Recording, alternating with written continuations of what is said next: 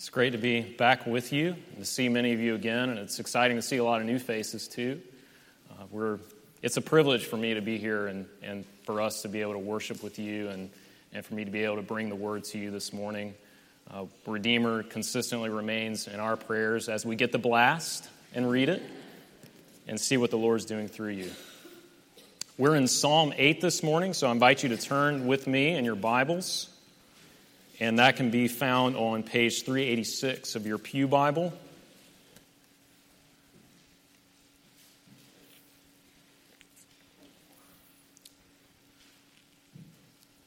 And I ask you to please give attention to God's holy word. For the director of music, according to the Gittith, a psalm of David.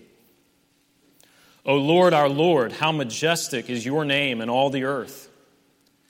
You have set your glory above the heavens. From the lips of children and infants, you have ordained praise because of your enemies to silence the foe and the avenger.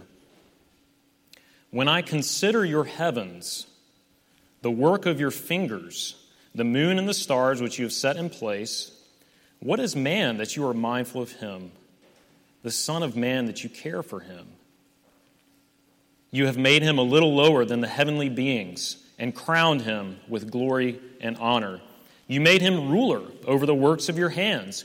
You put everything under his feet all flocks and herds, and the beasts of the field, the birds of the air, and the fish of the sea, all that swim the paths of the seas. O Lord our Lord, how majestic is your name in all the earth. Let us pray.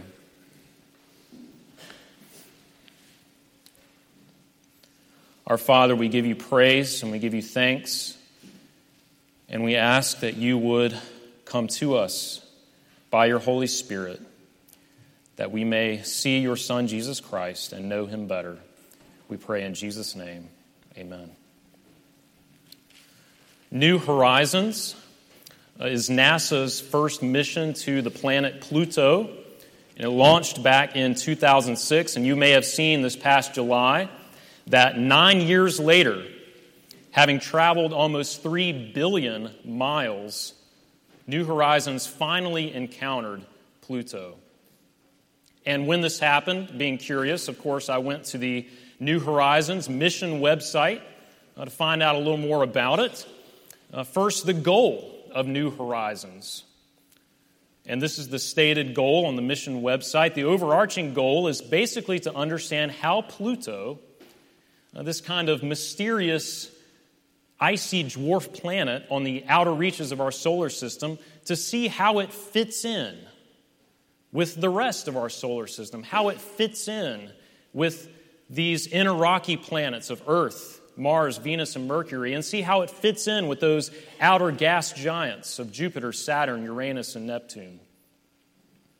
But you know, as I was reading on the website and, and exploring, I, I quickly realized that what truly compels New Horizons and missions like it is not mere curiosity for scientific data.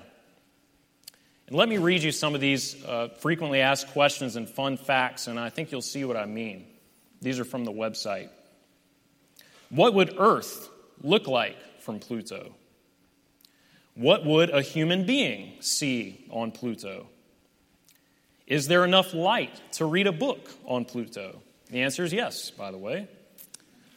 What would I weigh on Pluto? And good news, just 7% of your body weight here on Earth. Would I be able to ski on Pluto? There were a lot of skiing questions, interestingly. Uh, are there any good hills? How are the snow conditions? And uh, they're not quite sure yet. Uh, this one's for some of you young people. Does a human being have enough energy to jump into orbit around Pluto? And uh, the answer is no, by the way. Uh, this one's for the parents. How much does it cost? Uh, we have uh, questions for the cynics out there. Why even send a mission to Pluto? What's the point? And of course, you know the top question could there be life on Pluto? And right now they're saying unlikely. you can see from those questions that, that New Horizons is not just about understanding how Pluto fits in. No, in all of those questions, what are we doing? We're relating ourselves to it.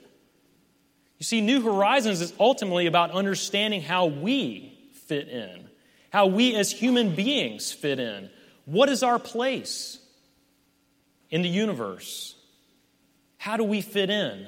And that's essentially the question that David is asking so many years ago, the question that is at the heart of this psalm, this hymn of praise. As David explores in the way that he could and the way that we all still can by gazing at the starlit night sky. And as he, he gazes and as he considers, he asks this question in verse 3 When I look at the heavens, the work of your fingers, the moon and the stars which you have set in place, what is man? What is man that you are mindful of him? The Son of Man that you care for him? How do we fit into the vastness of this universe? What is our place? And for King David and for us, this isn't simply an intellectual question, is it? As if it were a, a seminar or the title of a Sunday school class What is humanity? Uh, no, this is an existential question. This is a question we feel. This is a question we ask when we look at the world around us and, and everything that is happening, and uh, we feel overwhelmed. We can feel small, insignificant, and dwarfed by the realities of life. When we look around, and perhaps as the uh, excitement of and the prospects for change in a new year begin to fade, when you examine your life and realize it's still lacking direction or purpose or meaning? This is a question we ask when, when we have a moment of quiet in the, the midst of all the busyness of life and we sense restlessness and discontentment. Where do I fit in? What's my place? And yet, in this psalm, David is feeling the question. He's asking this question not with fear or with uncertainty, but with awe and with wonder and with amazement because he's looking to his Creator. I want us to see this morning that this hymn of praise to the Creator lifts us out of our feelings of smallness, of insignificance, of meaninglessness, of purposelessness, so that you can know, just as David did, that the creator of this vast universe, quite simply, that he cares for you. To know that the creator cares for you. So, how can you know personally the creator's care in your own life? Well, let's begin in verse 3 with this question. We're going to work our way out. First, we see the Creator's care because He has carefully set you into place. He set you into place. Look at verse 3 with me. Again, the question. David says, When I consider the works of your fingers, the moon and the stars which you have set in place, he uses this beautiful metaphor to describe God's creative work. It's the work not of his hand, not of his arm, but of what? His fingers. The work of his fingers which first of all shows us the greatness of God. David is saying that the vastness of this universe is tiny compared to God. It's as if it was between his fingers. And if you think about it, how much more astounding should this metaphor be for us today? Because we know so much more than David did. We know that when we gaze into the night sky, many of what actually look like stars are what? Galaxies. And there are over a 100 billion galaxies that we know of, each containing around 100 billion stars. I mean, the numbers just, they begin to not mean anything anymore. They're just so big. Which means that there are more stars in the universe than there are grains of sand on the earth. Now, think about it. New Horizons now has traveled almost 10 years, 3 billion miles and counting, and it hasn't even made it out of our solar system. That's one star out of 100 billion galaxies with 100 billion stars each.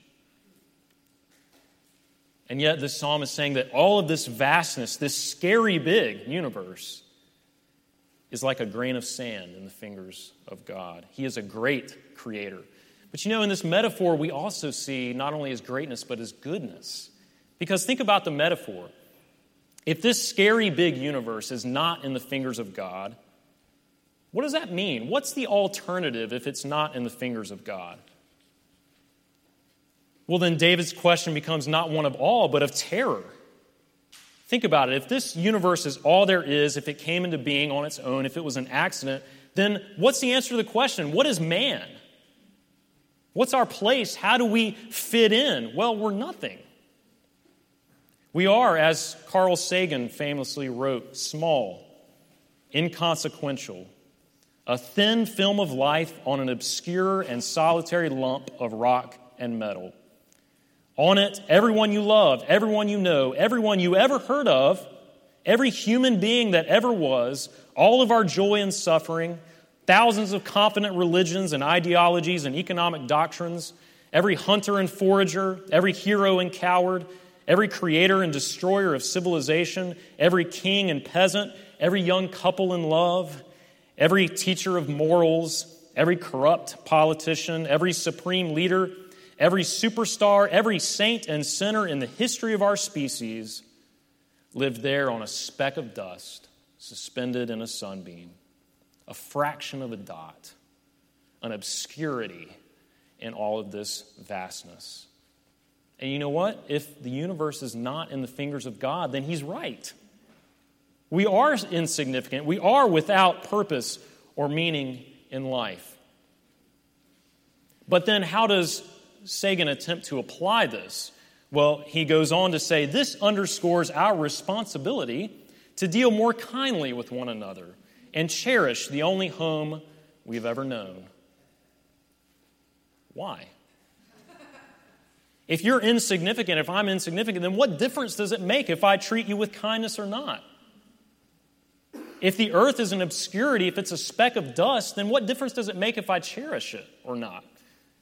And I think he would say, for the sake of survival, but why care about survival when it's all going to go to nothingness anyway? But if it's in the fingers of God, then that makes all the difference then considering the vastness of this universe shows us not only his greatness, but his goodness to us as well. Think about the metaphor. To make it with his fingers means what? That he has carefully put it all together. He's put it together piece by piece with a plan and a purpose and, and out of joy and love and delight in his creation. This is a picture of God, the craftsman, carefully fashioning his work. This is God the painter with a full palette of colors, carefully brushing each shade into place.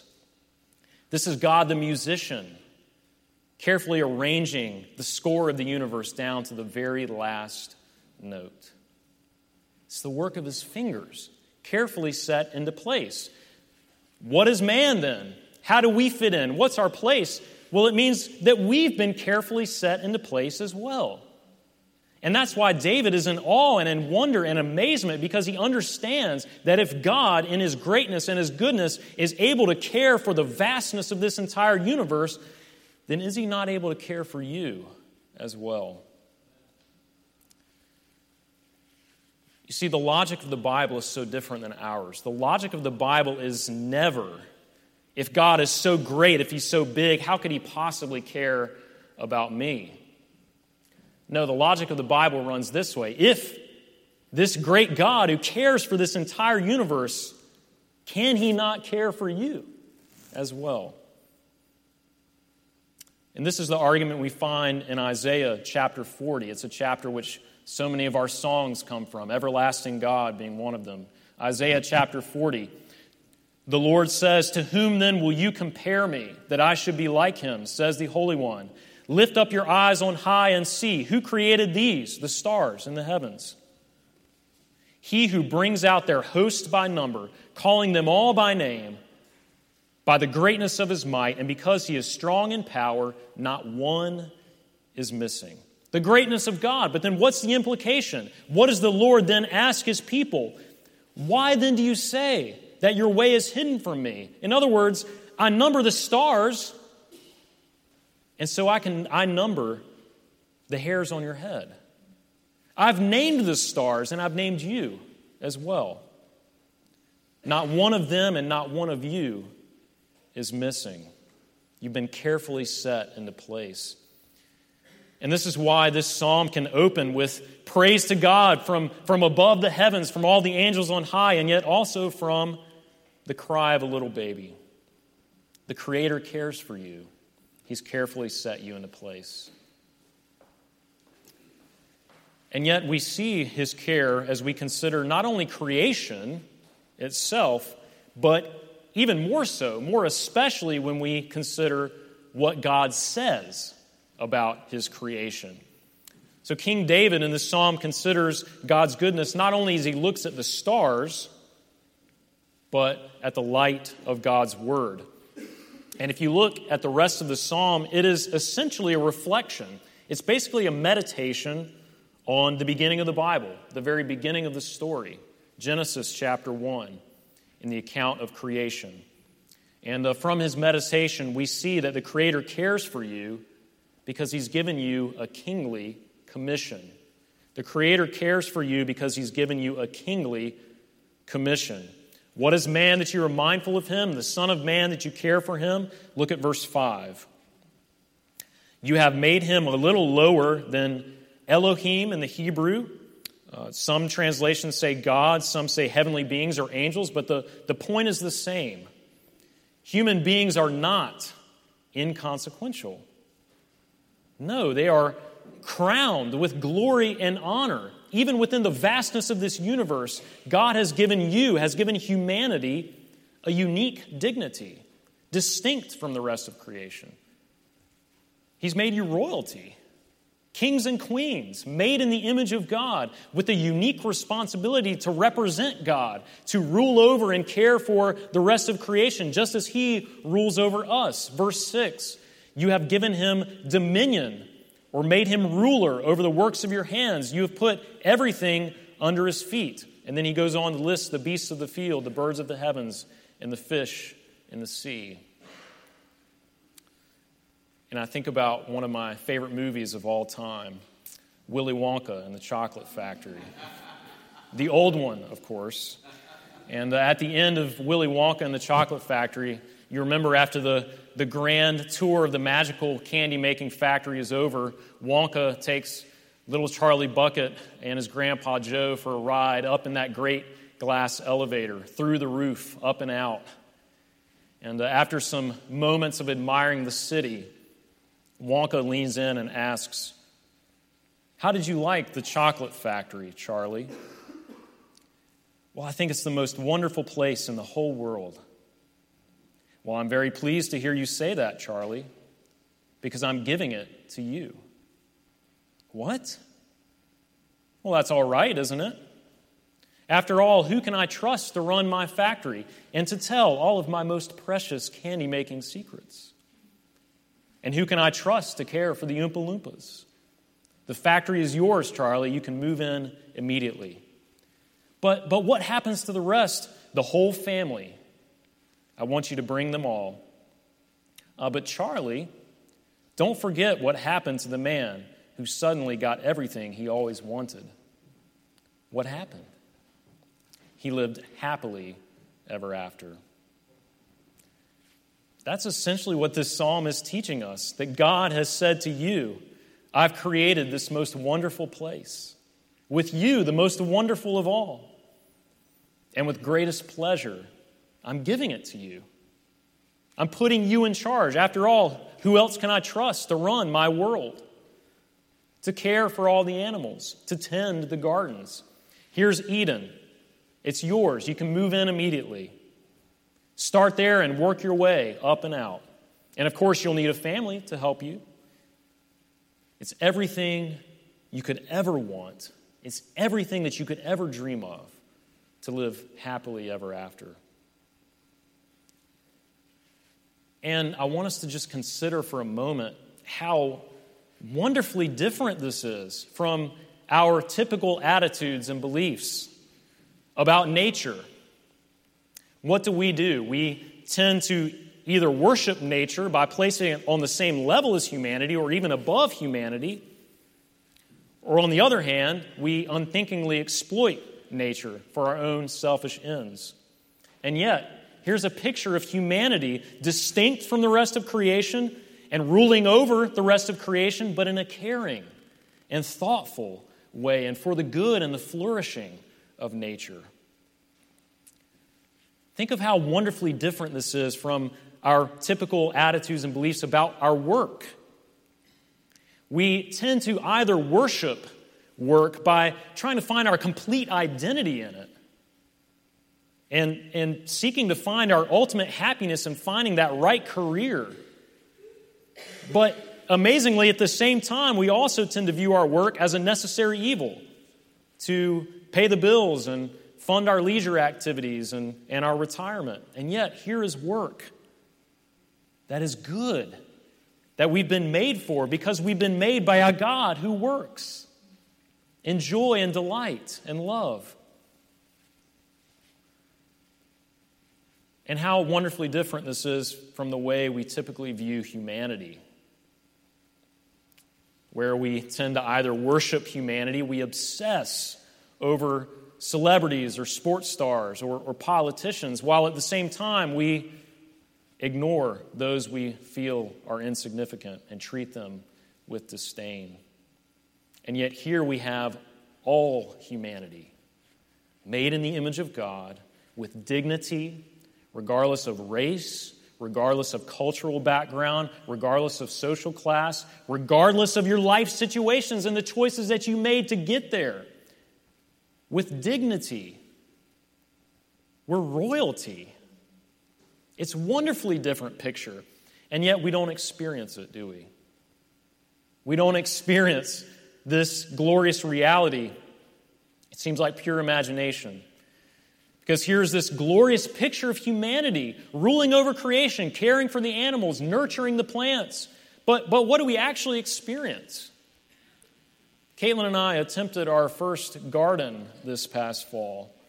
And it, everything was going very well. The plants were doing well. We'd already eaten broccoli and collards and, and what else? Lettuce. Yeah, lots of good lettuce. And, and everything was great. And then we were seeing our little cauliflowers coming up for the first time. And then we went out of town for a week. And, you know, I wasn't unrealistic. I wasn't overly optimistic. I thought, well, we may have a few things to deal with. You know, we may have a few plants that didn't make it it was gone. I mean, it was devastated. It was so sad. There was nothing left. I mean, we can't even manage the squirrels, much less all of creation, all the beasts of the field and the birds of the air. Forget about it.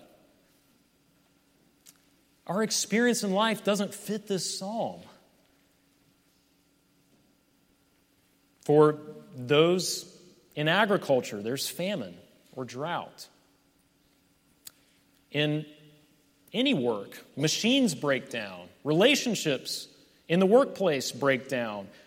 Eventually, our bodies break down. Because even this glorious hymn of praise, Psalm 8, that wonders at the glory of God in the created world, nonetheless is sung in the reality of a fallen world. It's the beginning of a new year, so perhaps some of you are beginning to uh, read through the Bible in a year or have some type of, of plan for reading the Bible. And if you read through the beginning of the book of Psalms, you begin to notice how pretty much all of the Psalms start sounding the same. Almost all of them at the beginning of the Psalms are written by David, and most of them are what we call lament Psalms. David crying out to God uh, because of his enemies, crying out for deliverance at the hands of his enemies, crying out for deliverance from suffering in his own life, from the evil in the world and oppression of his people.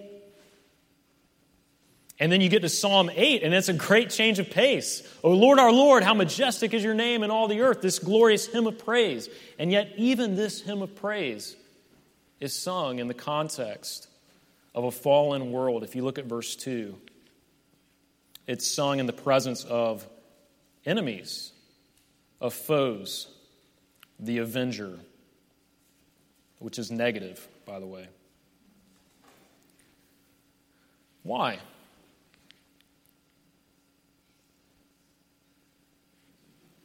Because David knows how the story continues. He's not only read Genesis chapter 1 and 2, he's read Genesis chapter 3, where we find Adam and Eve tempted by the enemy, choosing to believe that their all powerful creator wasn't good. That he didn't really have their best interests in mind. That this magnificent honor, this special place that he gave them, wasn't enough. And rather than joyfully rule over the rest of creation under God, they wanted to take his place. And all of us, along with them, have decided to do the same. And so we've fallen under God's curse. God says to Adam, Cursed is the ground because of you. In pain you shall eat of it all the days of your life. Thorns and thistles it shall bring forth for you. By the sweat of your face you shall eat bread, till you return to the ground. For out of it you were taken, for you are dust, and to dust you shall return. By God's grace, our royalty was not lost, but rather than represent God as we were meant to, we resist Him. Uh, we still have that kingly commission, but now rather than fruitfulness, it's met with frustration and with pain. And ultimately, for all of us, death. So, given the curse and the corruption of the fall that we all experience, how then can you know, even in the midst of these things, that the Creator cares for you? Well, we learn from David's psalm that the caring Creator, who's given us a kingly commission because of the curse and corruption of the fall, has sent a surprising salvation. He sent a surprising salvation. Look again at verses 1 and 2. What is God's answer to the foe here? What is his answer to the enemy and to the avenger? O Lord, our Lord, how majestic is your name in all the earth. You've set your glory above the heavens. Out of the mouth of children and infants, you have prepared praise or established strength because of your foes to still the enemy and the avenger. What in the world does that mean? You know, this is one of those places in the Bible where you're reading through and you come to this verse and you're just, what in the world is going on here? And you kind of just skip to the next verse, you know, and keep reading. Where is this coming from? It seems out of place. What is David doing? What's his thought process here? Well, here's what he's doing. He's gone back to the beginning, back to creation. No, but he knows how the story moves forward from there. He knows the history of his own people. And he sees time and time again the surprising way that God works in the world, the surprising way that God saves his people to reverse the curse of the fall.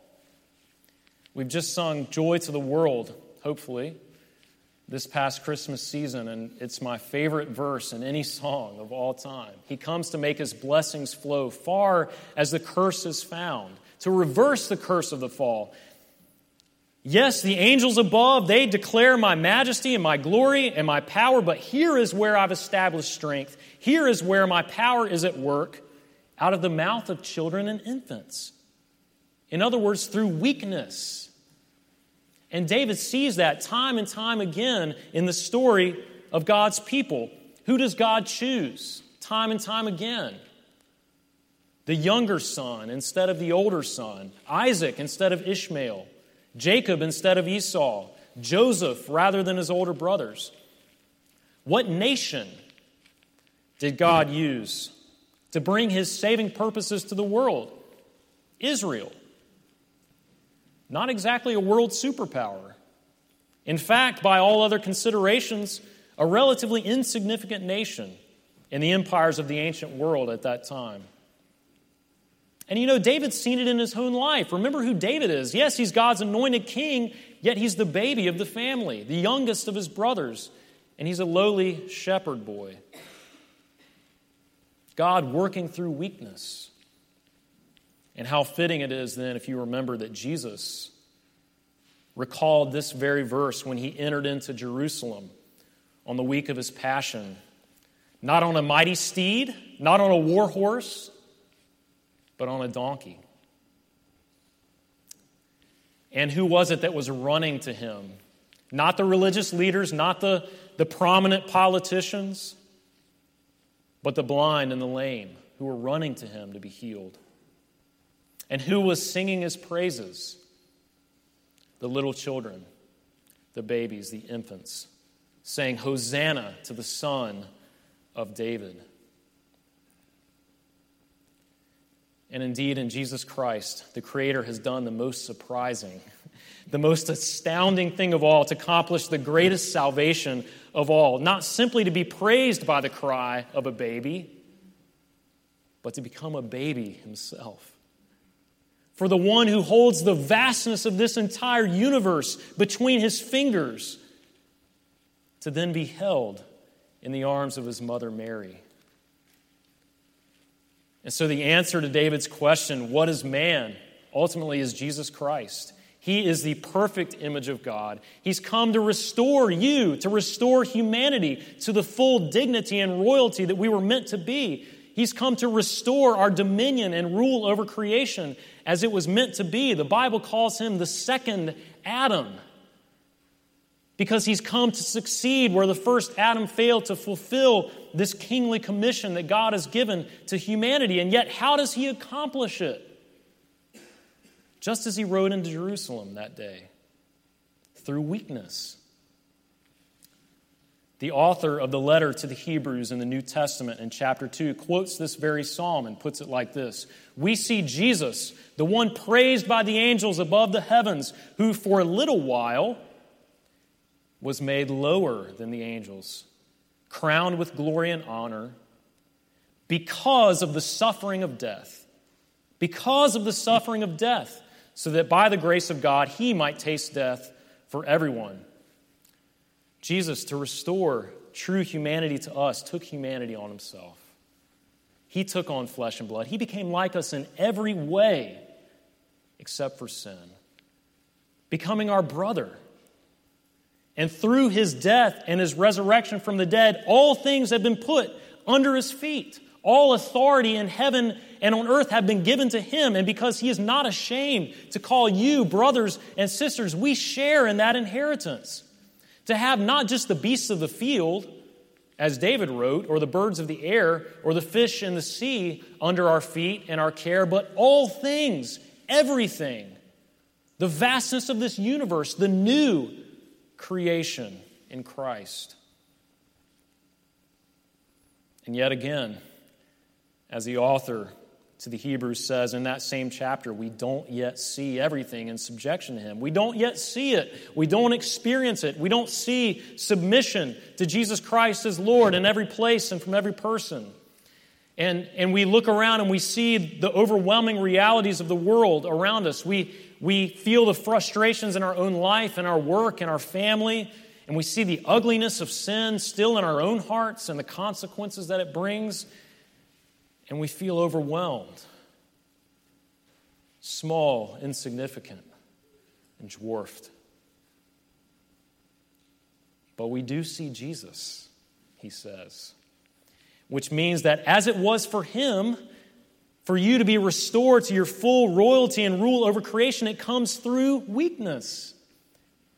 Where is God at work, according to the psalm? Where do we see his strength conquering the enemy? Where do we see humanity being restored? Where do we see us entering in to our inheritance that awaits us?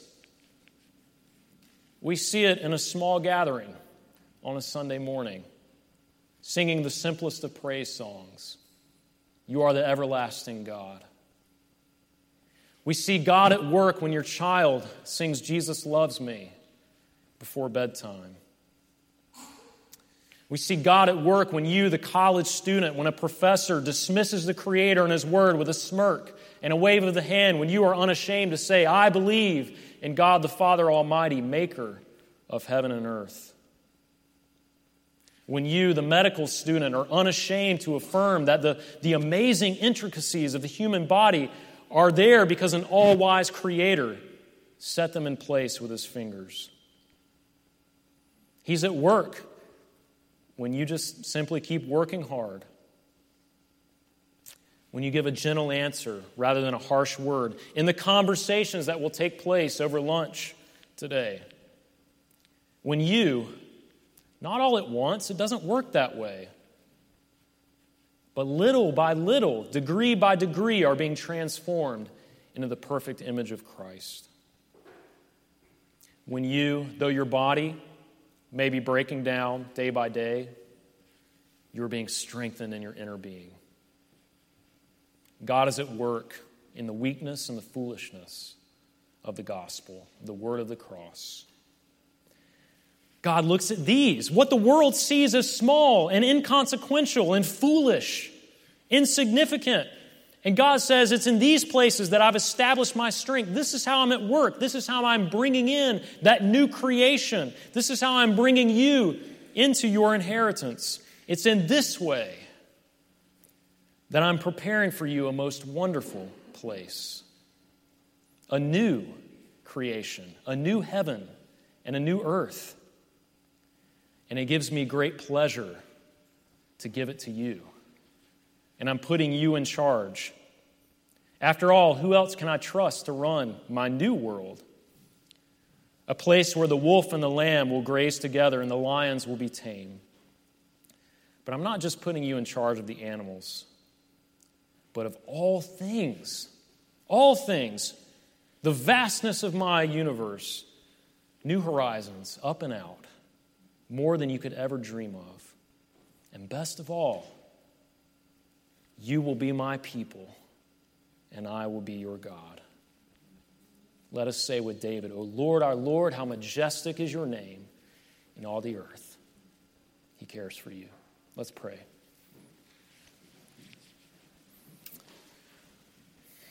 Our Father, our Creator, our Lord, we thank you and we praise you for the beauty of your creation, for your majesty and your glory, and for your grace to save us that we might sing your praises, that we might know you that we might live with you in the new creation, with Jesus Christ, our Savior, the one who made it possible for all eternity. Lord, as we go out from this place, work this word of grace into our hearts, that we may show it to others. We pray in Jesus' name. Amen.